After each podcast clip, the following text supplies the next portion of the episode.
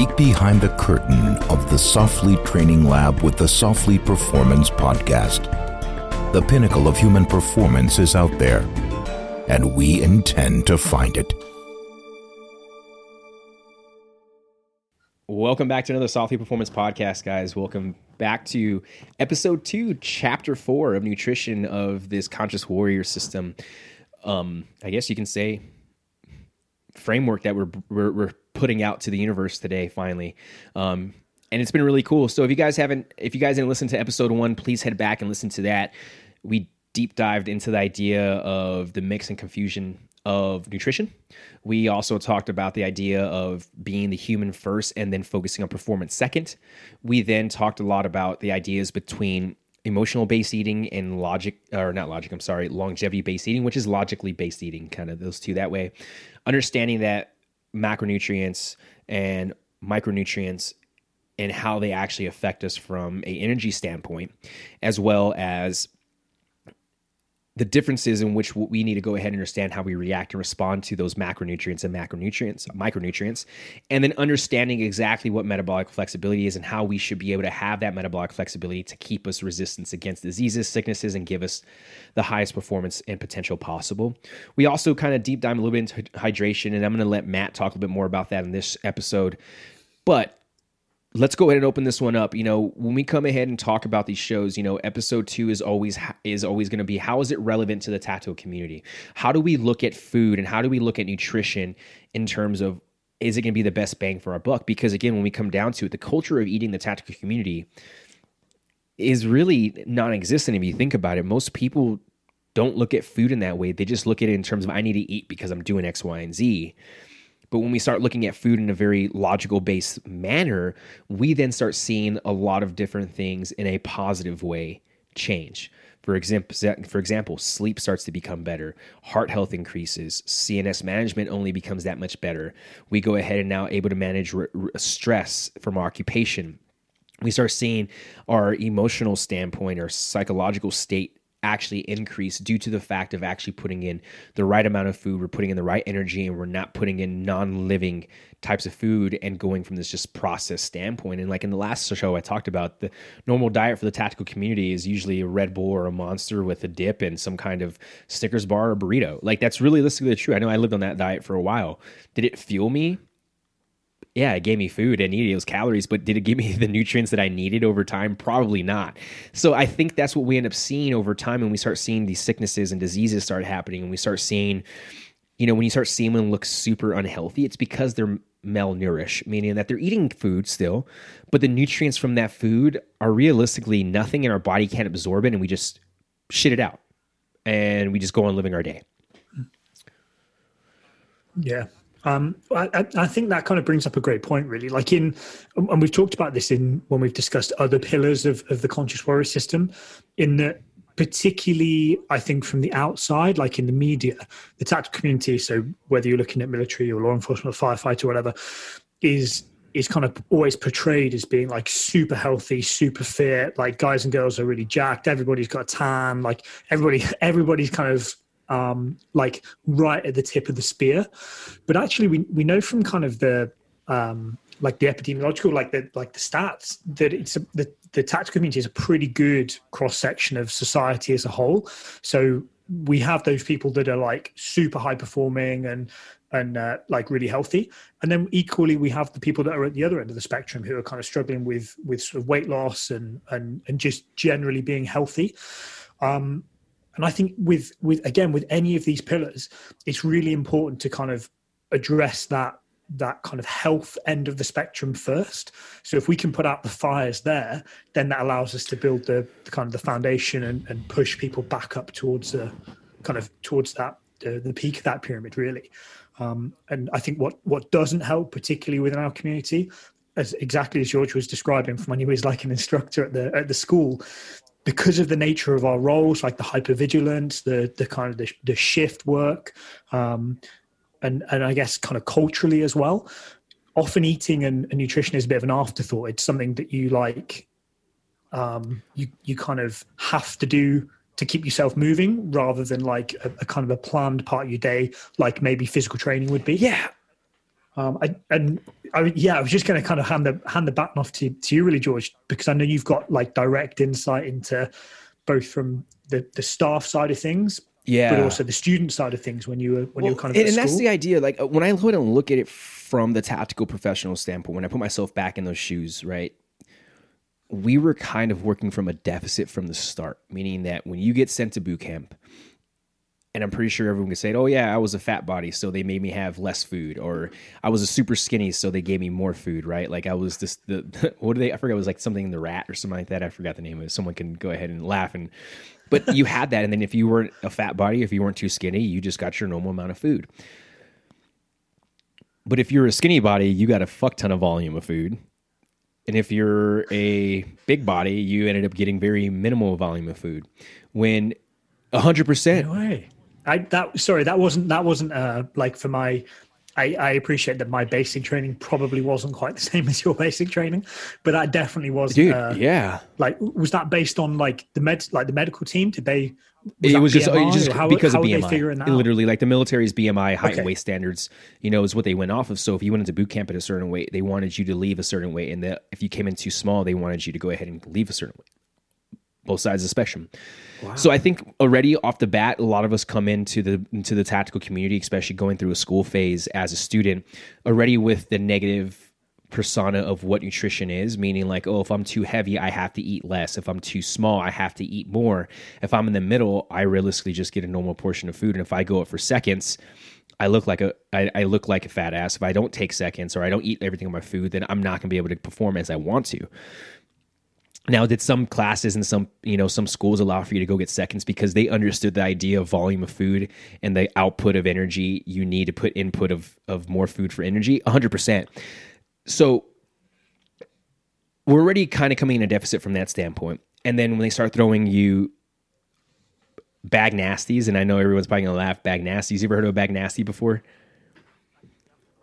I think we have an equivalent, but so it's, it's, a, it's either an apple and orange with a sometimes a piece of cheese or and with milk and and a bag of Doritos or lay lay chips or Fritos or Cheetos with a submarine sandwich that is about four inches long and two inches thick, um, with maybe a piece of ham and a slice of cheese with mayonnaise and mustard in it. Wow, nice.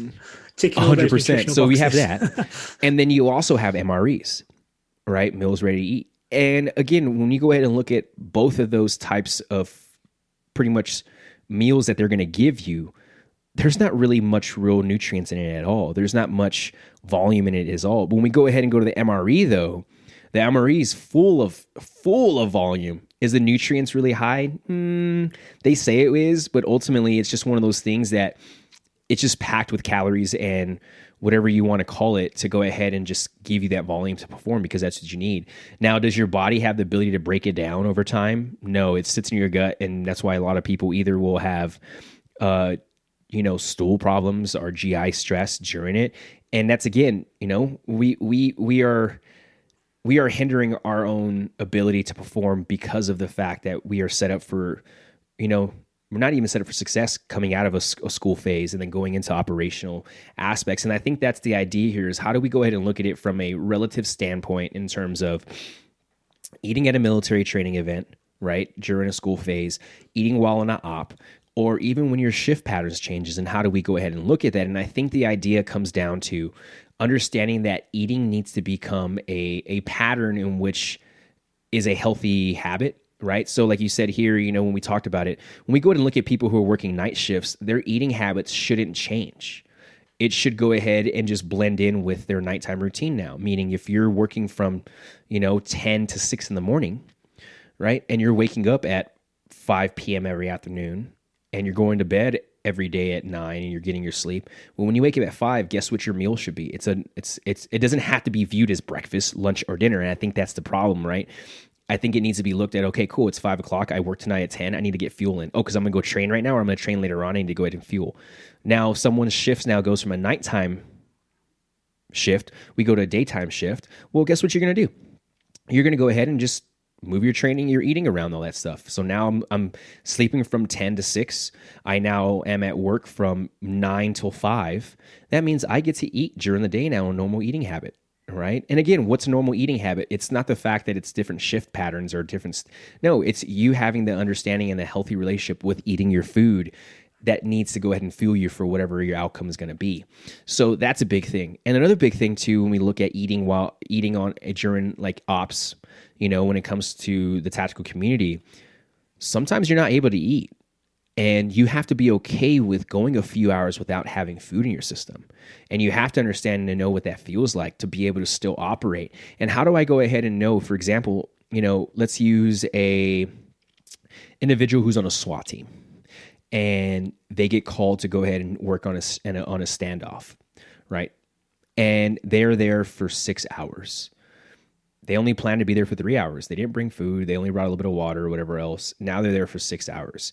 Now they're in a standoff. Then all of a sudden, now other people start bringing in donuts, start bringing in other food because it's in the it's in the TOC or the ROC or wherever the the operation center is at. You go and eat that in that in that moment of that six hours. We're gonna have to eat that because that's the only thing there. I'm not going to say I can't eat right now. No, it's like I kind of need the sugar to sit here because I'm going to be psychologically on and I need to go focus on it. Now, is that the best food we can eat in that moment? Probably not, but that's the only thing around in that moment. And I think that's where you have to understand it's like, hey, when you're eating during these missions missions and when you're on like these types of calls and you're doing X, Y, and Z, you have to be okay with just eating whatever's in front of you, but having the ability and the capability to and the discipline when you come back from these missions, when you come back from these school phases, when you get back from these shift states or whatever you want to look at it, you have the ability to go ahead and look at your food in a healthy manner where you're like, okay, I ate like shit the past week because I had to. How do I fix that? Oh, well, I have control of what goes in my mouth.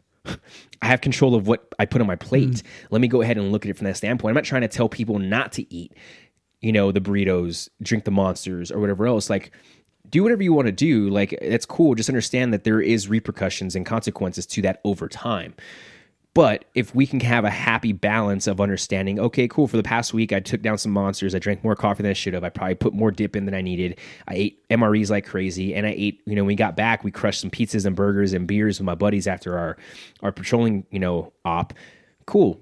What should I do the next week? I maybe want, and I have a light week. I may might want to focus on eating a little bit cleaner you know and i think that's the idea here when we go ahead and look at how is it rele- relevant to the tactical athlete is like look at food as energy and understand that at times you might not be able to get the highest quality and highest energy and the highest nutrients possible but you have the ability and the capability and you need to build a discipline to go ahead and when you come back from these school phases these ops and and whatever shifts you work you then can go ahead and cook the healthier food it's something that I work with athletes all the time now, right? Especially in the tactical community. It's like, oh man, I was I was eating like shit for the past month because you know I was in the field or I was at ranger school. How do I come back from this? And that's actually something I've done before in the past. I think like in 2017, I I did a I did a Facebook video talking about how do we recover from coming back from a selection event meaning not just from a physical and a cognitive standpoint, but how do we recover our gut from eating like shit the whole time and not eating all the time? Does it make sense to come back the first three weeks and just start eating pizza, burgers, ice cream, and beer? No, because guess what's going to happen? Your body's going to go ahead and take all of that in and just store it because it's in a process of of store storage because of what just happened the past four weeks. Because again, your body is uh, a your body's very used to habits and routine. If you get used to that, that's what it does. So maybe we come in and start eating a little bit different, right? We actually put in a little bit more greens. We put in a little bit more you know healthier fats healthier protein. We cut back on the processed carbohydrates and the high sugar carbohydrates. And we look at it from that standpoint to allow for us to go ahead and one recover from the school phase two get us ready for the follow-on school phase three it helps us recover and gets us gets us back to moving in the way we want to so that we can perform. That's ultimately the idea there. You know i don't know how many guys i've seen come out of a school phase and gain 10 to 15 pounds because they eat like shit. Mm. Yeah. Yeah yeah, well, that that was kind of something again that we were we were talking about before. This this sort of this kind of mixed messaging almost that, that people receive. Like like I know you said your your experience was a little bit different in that people were streamed based on their BMI. Um, but one of the one of the things I was I was kind of quite aware of was the whole way through our sort of basic training. Um, and again, from experience of, of, of working with other people who have gone through, there's this big push to to get enough calories in to fuel all your expenditure and because your physicality is so high. And we know that that's that's kind of a very real thing. But then that was kind of the end of the the educational message. You don't get told that at the end when you're assigned to a, a, desk job or an engineering job where you're sat down the bulk of the day that you probably need to come back down from four or five thousand calories. And and it's that um, I, I, guess this kind of this overarches everything we talk about within this this conscious warrior system. It's it's providing enough information so that you can make those informed decisions. So, like George was saying, if you decide that you want to go out with the boys or the girls and and, and kind of have some like have some wings and pizza and beer and stuff, that's fine. Definitely, like go with that, but go with the understanding of of like seeing where that fits into the big picture. Um, I, yeah, I, I think that's that's kind of something that I felt was was missed. Uh, well, so from, that's from the thing is like when we go ahead and look at nutrition for performance in the tactical community, when we go and look at these high level tier units, right, in the soft community, especially over with SOCOM, they have access to this stuff, right? And it's like this isn't. We're not trying to have this reach those individuals. And if if there's individuals that are working in that space and are taking what we're saying and adding it to them, great. But a lot of this comes down to just your everyday tactical professional who it, it fixing, the, the base, base, of the, pyramid, pyramid, right? It's like, hey, look, to be to be high speed, you have to do the basics very well. That's the truth, right? I mean, I had I remember I remember when I was uh, corporal and we were getting ready for my second deployment. I had a I had a platoon sergeant come up to me and he goes, "Hey, do you know the definition of high speed?" And I was like, "Uh, no." Like I don't, I, you know, because we, we go by this idea of high speed, low drag, you know, and you think it's super cool. And yeah. he was like, to be high speed, you must be able to do the f- basics very well at a high speed. That's what high speed was. And I was like, oh, that makes sense. So again, when we come back to this idea of how is nutrition relevant to the tactical community, and we go ahead and look at it from a performance standpoint, we have to understand that, hey, look, if we can do these basic foundational things very well, it only makes us that much better. You now then become high speed by doing the basics very well. And that kind of leads you into the idea of like, well, what does it do for me from a physical, cognitive, and emotional standpoint, both as a profession and a human? Well, we know when we put in shitty food in our systems, our gut isn't able to produce the serotonin that it needs. Right? And what is what does serotonin do for us? It's like Is that your I was about to say it's your happy, happy drug. Right? And it's the same yeah. thing with dopamine like that's why everyone talks about the gut is the second brain. Realistically, I call it the first brain because before before my brain gets any of the nutrients in it, my gut does. And then from there it transfers up. So if I want to go ahead and have this high emotional intelligence, I want to have this high cognitive, you know, function and I want to go ahead and physically perform at the level I can, well, then I have to understand that I got to go ahead and serve myself that way. Meaning that I can't go and eat pizza every single fucking day. I eat pizza once a week. I love pizza. I fucking love it. It's my fat kid inside. I love ice cream. I love cookies. I love Rice Krispie treats. I love all the things that everyone else loves, but I've had to learn to develop a better relationship with myself so that I don't always consume them. And when I do consume them, it doesn't hinder me too much, meaning that my body knows how to break it hmm. down fast that we talked about metabolic flexibility and it's used in the right manner. Well, I was just going to say as well. Again, it's it's a it's an informed Boom. decision. It's something that you've you've kind of rather than like, oh, I'm starving, I'm just going to break the fridge and crush everything. You've you've kind of made the decision that, like you you were saying off air, you've made the decision that if you're going to eat X, then tomorrow or next week yes. you will do Y. You know, there's a there, it's kind of all part of a, a, a kind of a longer term plan. That that's something we definitely see quite a lot within nutrition. Is someone will have like a a bad day and suddenly all bets are off, everything gets thrown out. Fuck it, I'm not going to eat healthy anymore. I'm just it's not worth it. But we, we know that kind of the human physiology, particularly from a nutrition perspective, isn't that sensitive relatively over the short term, like over the over the kind of the hours or the day.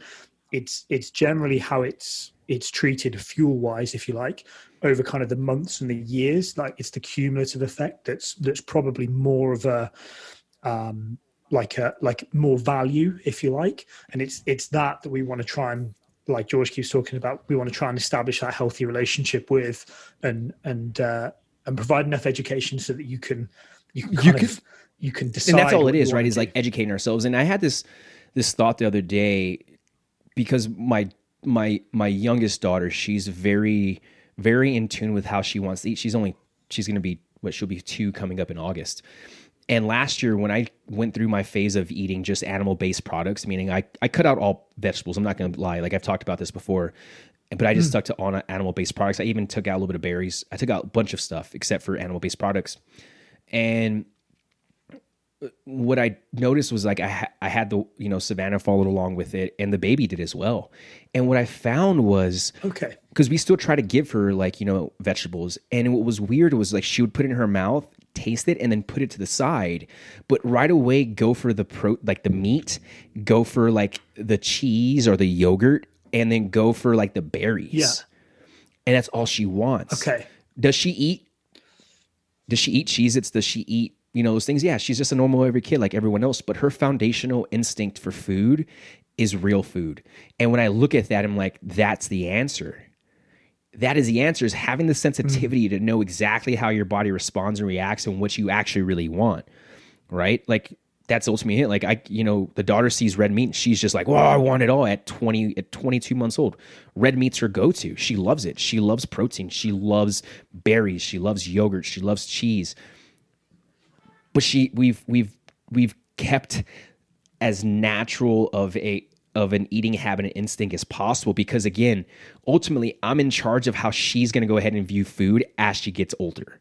And i think that's the missing point here is the fact that like even as kids i came up from a culture that didn't eat healthy I wasn't educated because my parents weren't educated. Pretty sure maybe same thing for you. You came from that, you know. I know, like we have Sunday dinners when we you know for our family, and what does those Sunday dinners include? Lasagna made with everything else. You got, uh, and you can't say no to it, but your body is able to handle that when it does happen, and you can get back to it. The next thing I want to go ahead and go into before we we we close out this episode is understanding. You, we talked about keto type diets or high fat diets, low carb diets for post concussion and TBI. And yeah, do we need some kind of medical, you know, backing to come in here? And I think we we can go ahead and say there's a lot of research already out there talking about how lowering the carbohydrate intake and increasing the fat intake and, and managing your protein intake helps with lowering inflammation, not just in the gut, but in the brain. And when I see with traumatic brain injuries is just an over inflamed inflammation of the brain meaning there's too much i think it's white matter i think I, I think that's correct. I think there's too much white matter in the brain. I could be completely wrong and i, I hope i'm not talking out of my ass. Okay. But there's a, there's a type of inflammation and matter that comes built into your in your brain over time from these post concussions and tbis so when we go ahead and reduce the amount of glycogen in the system, it then stops fueling those inflammation response in, in the brain and starts to clear it up. I mean, there's research out there shown scans of the brain on someone who had TBI and then changed their diet and were able to see this change and actually now starts to see more activity in certain parts of the brain which is really cool to understand. Mm-hmm. Now, is that a way to go ahead and eat all the time? And that I did I cut out carbohydrates? Did I say that? No, but it's understanding the type of carbohydrate that you are eating. And I had to learn that firsthand as well last year when I was like, you know, going through a really deep internal process for a few months last year. I had to change the way I I ate to to to fuel my system for what I was doing in that manner. It was a very spiritual journey that I was on for the past four or five months. And it was one of those things where as I started taking out the processed carbohydrates and I started taking out those higher glycemic carbohydrates and just kept them on the low glycemic, but I started putting in healthier fats, avocados, nuts. Um, I'm sorry, not even nuts at that time period. Avocados. I was putting avocados in because, again, I believe avocados are one of the highest nutrient fucking foods that you can take. It's a superfood. So I never wanted to cut that out. So I left it in there. But utilizing butter and utilizing you know duck fat utilizing fat from from from the meat what i found was that i was able to think and react and manage my stress and be able to have logical based thought processes and reactions to the world around me by just changing the way i ate. And it re- and reduce tbi yeah. it reduced tbi uh, symptoms to be completely honest Mm, I, I, was I was just going to say that it's it's like nutrition, and again, like a lot of the other pillars we've been discussing, is something that the the kind of the ramifications or the effects can be huge. Like it shouldn't be underestimated. Like you were talking in episode one about kind of functional medicine and and and taking that approach that that food could slash should be viewed as a as a medicine as a way of treating um, kind of complaints and, and medical issues. And I think I think you bang on. I think there's a a lot to kind of be explored. we'll do a coffee then talk. Maybe we'll do like well, a spin off. We'll do, yeah, yeah, yeah. Before we before we kind yeah. of rabbit hole it, but I think I think that's definitely something that, that people should kind of bear in bear in mind really when they're making decisions on on uh, yeah and, and, and real quick too you know what i want to just lay out there too understand that when we go ahead and put glycogen or glucose into the system or however you want to look at it when glycogen is developing we put glucose into it we have to understand that we're only feeding we're feeding the atp stores right? That's the idea behind it. So when there's too much atp in the system what do we see happen over time? Well sorry. well, so the idea go, behind go it is right when we go, and I don't want to go too down this rabbit hole, but what I'm trying to say is that by cutting back the carbohydrates, we don't give the ability to increase ATP in the system. We've now we've now been able to manage it by putting in higher fats. We've now became been able to get the system be more oxidative instead of so much more carb dependent, which is from the ATP standpoint, which helps with lowering okay. inflammation. And again, I could be talking out of my ass, but this is again something that I've found that has been really good and through reading research and finding how that works.